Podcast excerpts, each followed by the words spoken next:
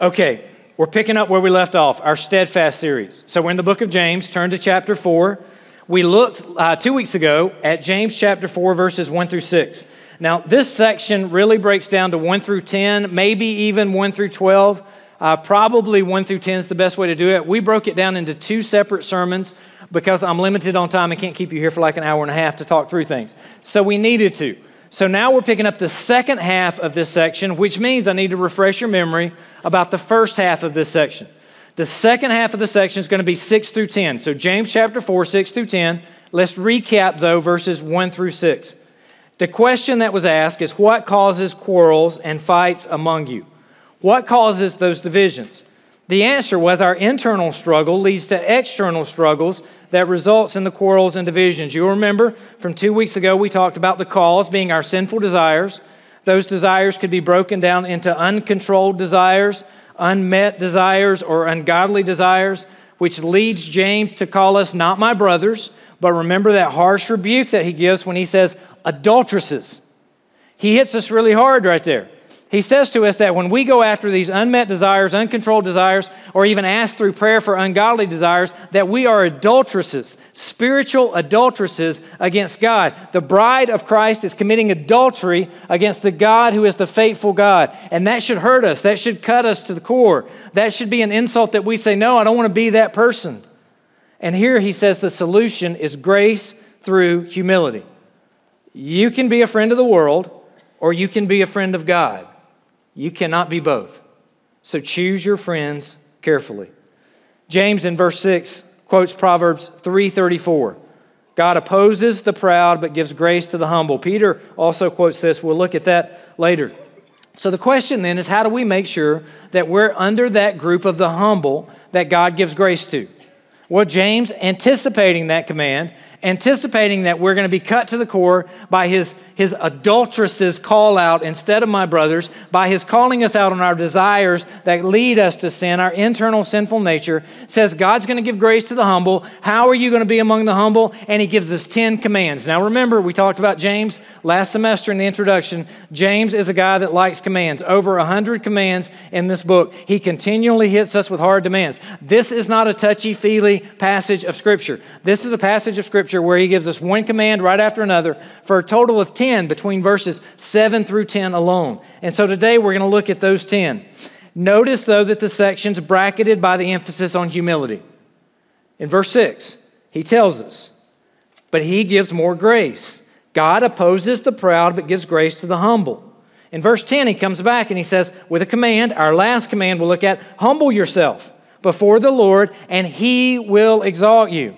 So today, if you get nothing else, if you tune me out, if you have to leave, if whatever happens, remember that before God, our constant state should be a state of humility.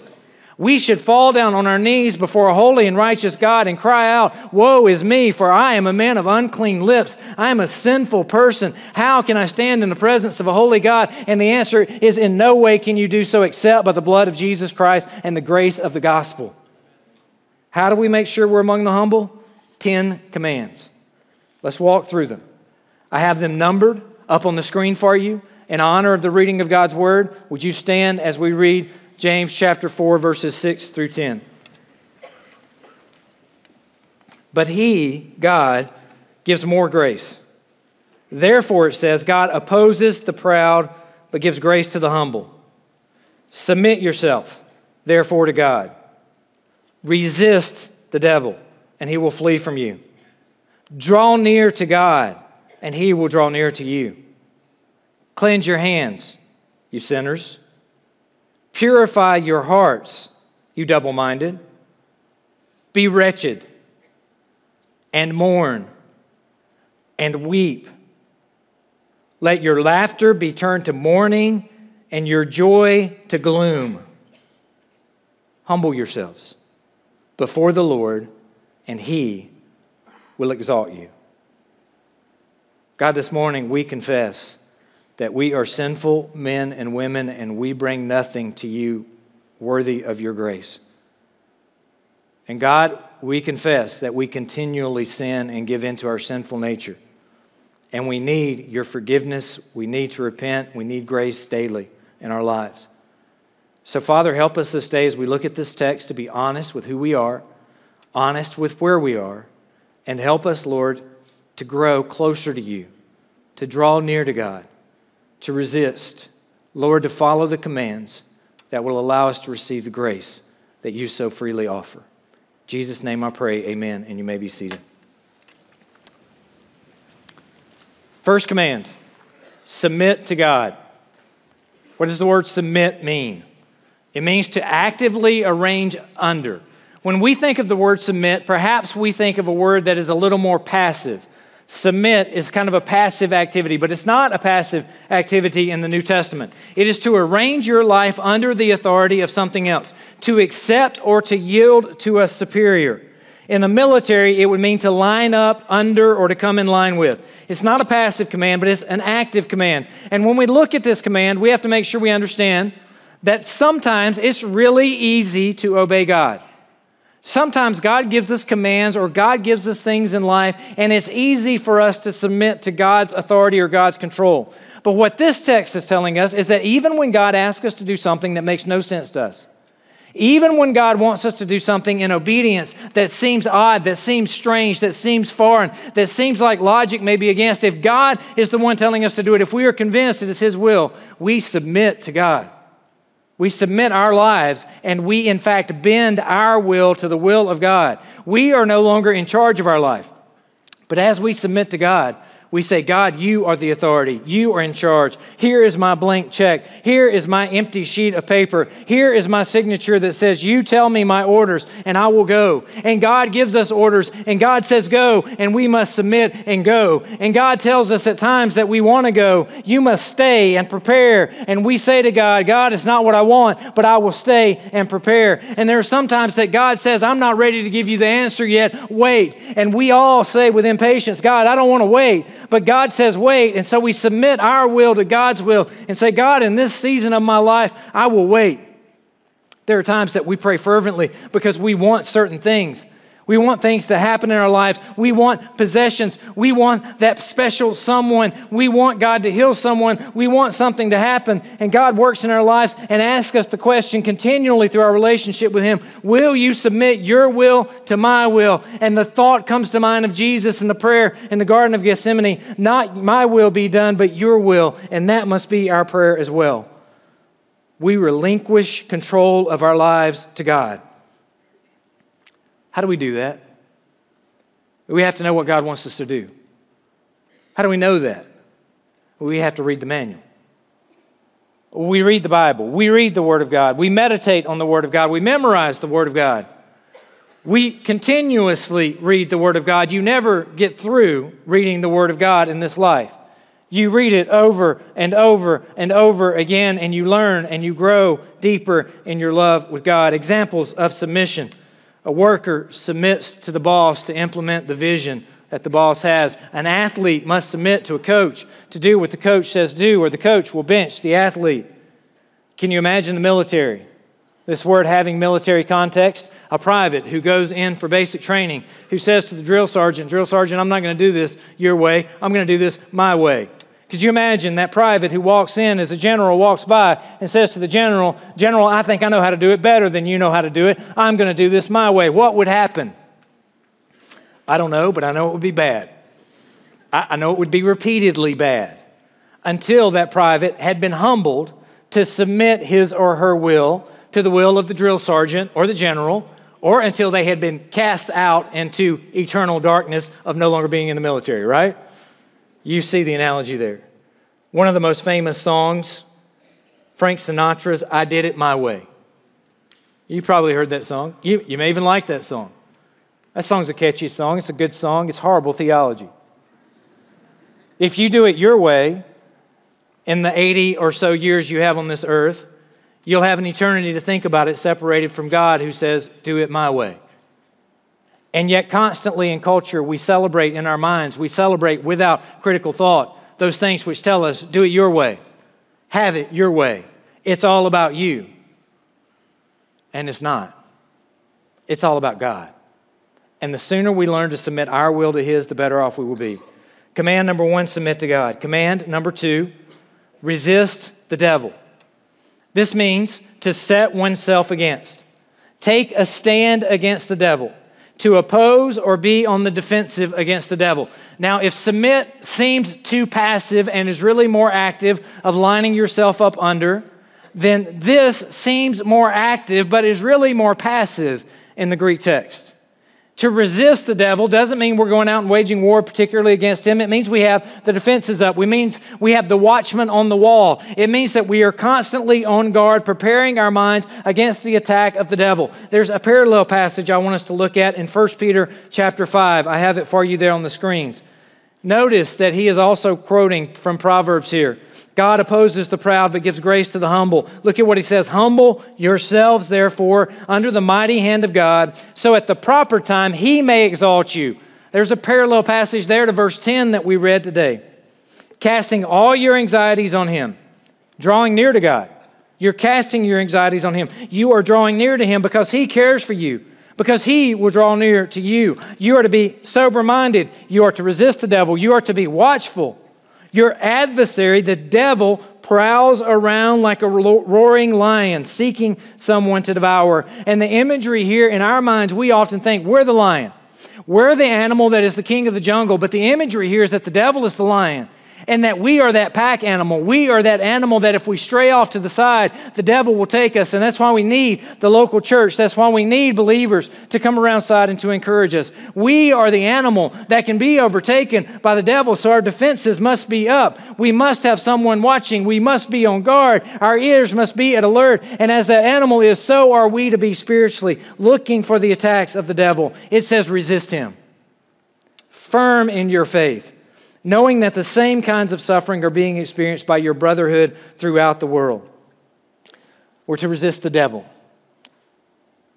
Diabolos, the name for the devil, the diabolical one, the slanderer, the one who can never be trusted, the adversary, the false accuser. So when we hear the things that culture brings to us, when we hear the lies of the devil, we should immediately think of the diabolical one who is seeking to destroy and to devour us. And we think through the biblical lens, and we understand that we must resist the devil. We do not place ourselves in locations where we will be tempted to fall. We do not keep ourselves out at times when we know that we are weak. We do not put ourselves in positions of the things that we know tempt us the most. We have a strategy. We have a plan. We have a resistance that we have formed to resist the devil and all of the temptations that will come our way. Submitting to God, resisting the devil, these are two sides of the same coin. You cannot do one without doing the other. In Jesus' temptation, how did he resist? He quoted Scripture. Deuteronomy, to be precise.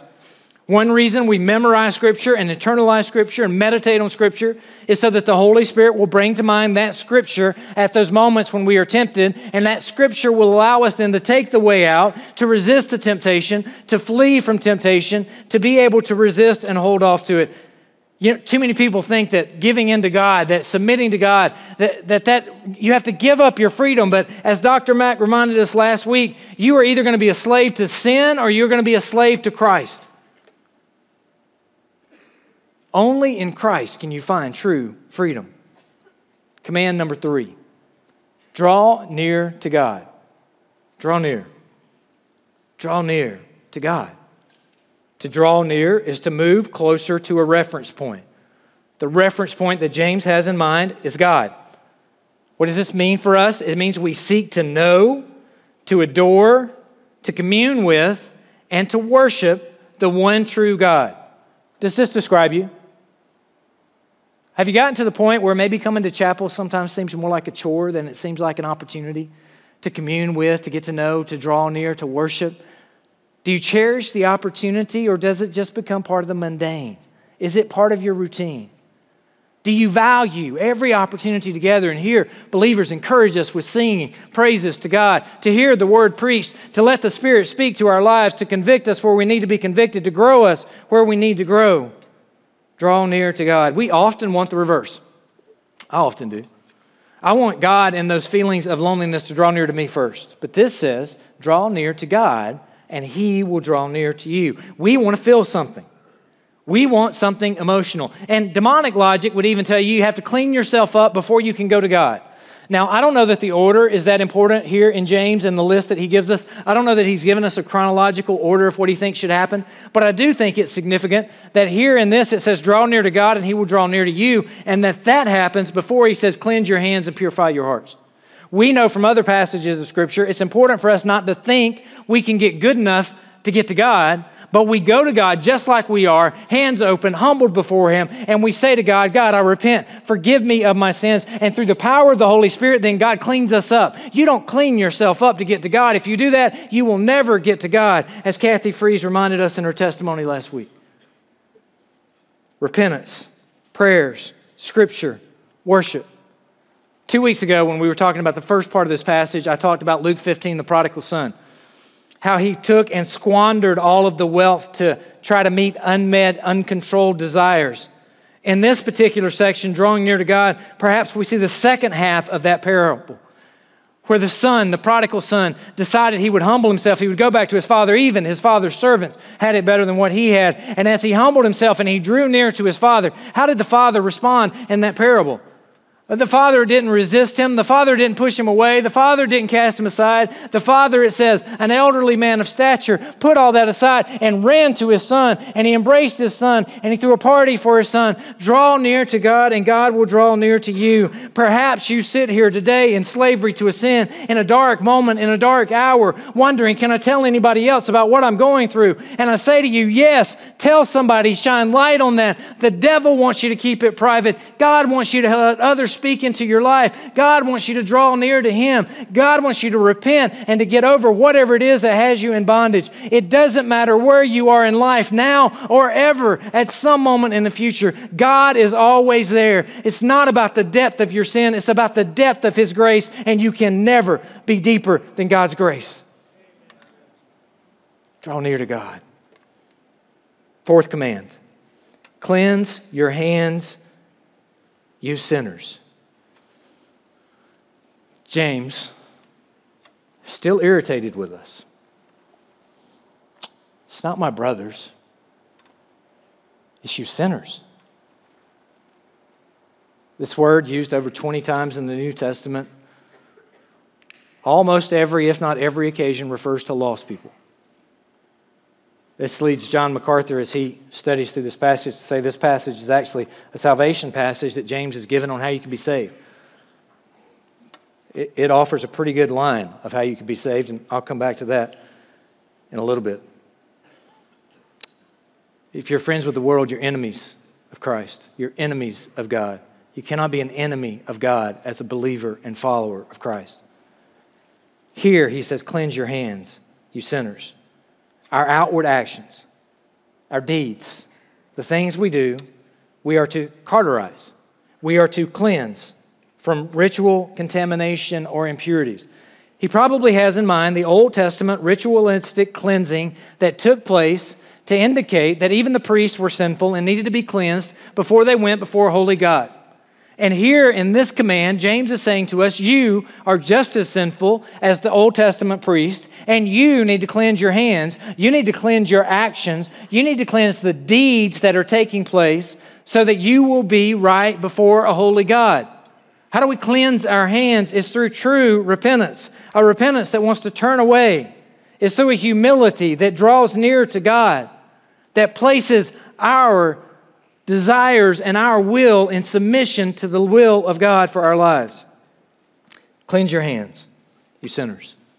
Command five, purify your hearts, you double-minded. Boy, James is irritated here, isn't he? Adulteresses. Sinners, double-minded. He says to us, even your inward motives, not your deeds, but your disposition. Where are you in your disposition?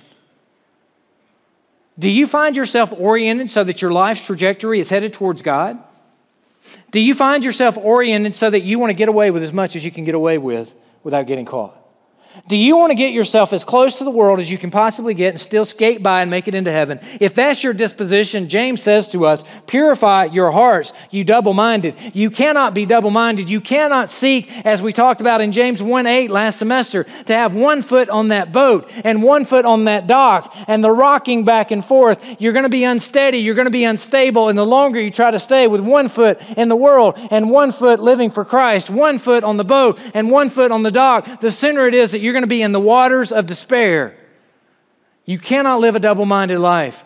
You must decide who you are going to be, what you are going to do, how you're going to live your life, and you have to decide it for yourselves. We can't decide it for you. Your faculty members can't decide it for you. Your R As, your R Ds, your discipleship group leaders, as much as they love you, can't decide it for you. Your mom and dad cannot decide your disposition for you. It is an internal disposition that you control with your mind, with your heart, whether you are going to place yourself in submission to the will of God. And here he says, purify your hearts, your motives, your desires, your disposition, have them oriented towards God. And if you're here this morning and that's not you, if you're here this morning and you know that you really are oriented towards the world, James is offering you a warning. He's saying to you, double-mindedness does not work. It ends in despair. It's like those waves. It does not last. He says, purify your hearts. And I plead with you today, decide who you want to be. Purify your hearts. Decide that you want to stand for Christ.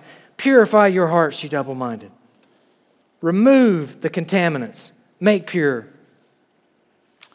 It's also interesting that in James four four, it's adulteresses. Here, in this, is purify your hearts. You double-minded. The purity aspect takes place. All throughout the Scripture, we see similar passages. One of those is Isaiah fifty-five, verses six through nine. Look at what it says on the screens for you. Seek the Lord while he may be found. Draw near to him. Call upon him while he is near. Let the wicked forsake his way. Cleanse your hands. And the unrighteous man his thoughts. Purify your hearts. Let him return to the Lord, that he may have compassion on him. And to our God, for he will abundantly pardon. Draw near to God. He will draw near to you. For my thoughts are not your thoughts, neither are my ways your ways, declares the Lord. For as the heavens are higher than the earth, so are my ways higher than your ways, and my thoughts than your thoughts. So you think to yourselves, I've got this covered. I'm going to do it my way. I understand what's supposed to happen. And Isaiah fifty-five six tells us, even your thoughts and your ways are not close to God's ways and God's thoughts. They are so much higher. The only way we can live this life in a way that glorifies God, submit to him. Submit to his will. To fall in line. Command number six, be wretched. But that's a great word for you on Monday morning, isn't it? Be wretched. I don't think I'm going to start signing my email signature with that anytime soon. Be depressed. Feel miserable. Lament over your sins. Deeply penitent over sins. Godly sorrow. Second Corinthians seven ten says, for godly sorrow produces repentance leading to salvation, not to be regretted. But the sorrow of the world produces death. You think about this. Sometimes you're sorry for things, but you're really only sorry because you got caught. If you'd gotten away with it, you'd still be happy that you did it. That's not what it's talking about. To be wretched is to have sorrow because you've sinned against God, and you understand that your sinfulness is continued rebellion against the King of the universe. That your allegiance is now double-minded, that you are seeking to be in two locations. Your disposition is oriented the wrong way, and you want to fall back in line in submission to God. This passage is especially helpful when we think about Judas. Some wonder about Judas and if Judas was saved at the end of his life. When Judas showed sorrow and threw back the money and didn't take the money, didn't want it, and they threw it down into the floor of the temple, and then Judas went out and hanged himself. Some says, well, does that sorrow work? Well, that sorrow is the same word for the sorrow of the world that produces death. It's not the word that is the godly sorrow that produces repentance leading to salvation. Which do you have? Only you know. Others can seek to guess, but only you know. Are you sorry you got caught, or are you sorry that you sinned against a holy God? I would submit to you, out of love for you, out of concern for you, there are some of you probably not living the life you need to live because you have yet to fully consider the consequences of your sin. Be wretched over your sin. Number seven, and mourn. An expression of grief over death. It's typically how we use it. If be wretched identifies with the soul, mourning perhaps identifies with the spirit, then weeping perhaps with the physical. It says to us here, mourn. This past week while we were on a boat, we lost our black lab Shadow. You see her on the screen there. So this has been a tough couple of years. Last year we lost Princess. This year we lost Shadow. So when I came home on Sunday or Saturday night, I walked into the house. There was nobody to greet me. There was mourning. There was grief. I, I wake up the next morning and I get up, as is my custom, to go let the dog out. There's no dog to let out. There's mourning. And this is a pet. It's a beloved pet. It's a great pet. Don't get me wrong. I love my dogs. I, my, my dogs sleep in my bedroom with me. I love my dogs. They are treated better than some people are treated. And yet it's a dog. Which, by the way, I probably will be getting a puppy within the next two months because it's way too quiet at my house right now. How many of you have lost animals? How many of you have felt mourning over those animals? You weren't glad they were gone. You, you felt the mourning. How many of you this semester, this year, how many of you this year have lost relatives? Grandparents, cousins, family members. You mourned. You grieved. Your soul was down. You were depressed. And that led to a weeping, a physical expression of that inward moment. And that's our next command. He says to us, weep, shed tears, lament well. The inner sorrow working its way out to physical expression. Tears could be, could be seen as the pressure valve for mourning and the sorrow of the soul. Have you wept over your sin? When was the last time you were broken to weeping over your sin? And perhaps that's some indication of the last time that you truly felt wretched over your sin. Perhaps that's an indication of the last time you truly mourned over your sinfulness before God. The last time that that mourning and that sorrow to consider how wretched we are overflowed into physical expression of tears coming out before God as you confessed your sin. When's the last time you wept before God? Far too often. We just skate through life. We are on the Facebook news feed, taking all of our news in one hundred forty character snippets, and we fail to deeply consider and ponder the things that have eternal significance. And I would submit to you one of the most important things that you can do is to think about your own sinfulness in light of the holiness of God, to think about the fact that my sinfulness My sinfulness is the sinfulness that put Jesus Christ on the cross, that that cup could not pass from him because I had sinned against a holy God and I deserved death, and Jesus came to this earth and lived a perfect life to pay my price. It's my sin that put him there. It's for my sin that he hung and he died, that he was naked, that he was spit upon, that he was cursed, that he had a crown of thorns, that he had to go to the grave. It was because of my sin. My sin is not a flippant thing. My sin is a serious thing. When's the last time that we truly were wretched and mournful and weeping over our sinfulness? We say we want revival. We pray for revival. I believe we do want revival. But revival comes when we realize how wretched, how sorrowful, how sinful, how much we should weep over our own sinfulness and rebellion against a holy God. Are you there? Or do you need to refocus and draw near to God? James knows that most people are not there. So in his next one, he says, number nine command is to be turned, but it is to let your laughter be turned to mourning and joy to heaviness. Be turned. Be turned from the joy to mourning. Now, I don't get this passage wrong. This does not paint God as a cosmic killjoy. There is joy in the Christian life. There is joy when we gather here to worship together. There is joy living a life with fellow believers. But what James is saying to you here in this particular passage is he is condemning that silly laughter of hedonism. The hedonist who only wants pleasures. The hedonist who doesn't consider God, eternity, their sinfulness, their purpose in life. The casual, common jesting, the entertainment of our minds with the junk food of the world. no deep contemplative thought, no thoughts of eternity, no heaviness, no mourning. We amuse ourselves to death. We entertain ourselves to death. We keep the television or the internet on, playing constantly. We put our earbuds in and listen to music so that our minds never have time to think about our own sinfulness. We entertain ourselves so much that our minds are constantly busy with trivial things of this world, and we never take time to ponder the matters of eternal significance. And James says to us, let that trivial laughter, let that locker room joking turn into mourning. And that false joy, that superficial joy, turn to a heaviness over your sin. This has no place in the presence of a holy God. When you encounter a holy God, you don't make silly jokes. You fall on your knees. You say, woe is me. Command number ten, humble yourselves. Humble yourselves before the Lord, and he will exalt you. This is the great spiritual paradox. We think in our minds logically, if I want to be exalted, what do I do? I toot my own horn. If I don't, who else will? That's what culture tells us.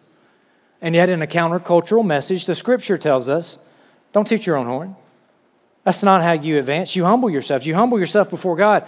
You take care of the depth of your ministry. You take care of the depth of your influence, and you let God take care of the breadth of your influence. Wherever he places you, whatever he gives you, you focus on being a faithful steward, and you let God worry about how broad your stewardship may be. Humble yourselves before the Lord, and he will exalt you. To be exalted, you must be willing to be humbled. This passage makes a great passage for what happens at salvation. Submit to God. Resist the devil. Draw near to God. Cleanse your hands, you sinners. Purify your hearts, you double-minded. Be wretched. Mourn. Weep over your sin. Let your laughter be turned to mourning, your joy into heaviness. Humble yourselves, and God will exalt you. Now, perhaps you're here today, and your salvation experience looked nothing like this. Perhaps your salvation experience was an emotional experience at a camp or something else, and, and your life is really just muttering through, and I would say to you, talk to somebody to clarify your eternal state before God. This is the picture James gives us. Perhaps you're here today, and you would confess, you know, you're an immature believer. You're not where you need to be. You're not where you want to be, but you want to grow. You want to be mature. You say, give me some steps in discipleship. James says, here you go, Ten Commandments. Write them down and start living them out. So here are your application questions to take home. Application questions based off of this text. Where are you in your walk with Christ? Are you mature or are you not mature? Ask yourself these questions. Do I submit my will to God's? Yes or no? Am I submitting my will more to God's than I was last year? Do I resist the devil by constantly being on guard against temptations? Do I draw near to God? Do I desire to know God? Do I read his word? Do I commune with God? Do I have a prayer time? Do I gather with those fellow believers? Am I committed to the local church? Do I take advantage of opportunities to gather with others and to have deep, meaningful, eternal conversations? Do I worship him? Do I seek to cleanse my hands through repentance of my sin? When I sin, is my thought, let's get away with it? Or when I sin, is my thought, God forgive me, for I'm a wretched man in need of your grace? Do I purify my heart so that even my motives, even the meditations of my heart are pleasing before my rock and my Redeemer? Does my sin cause me to feel wretched, to mourn, and to even weep before God?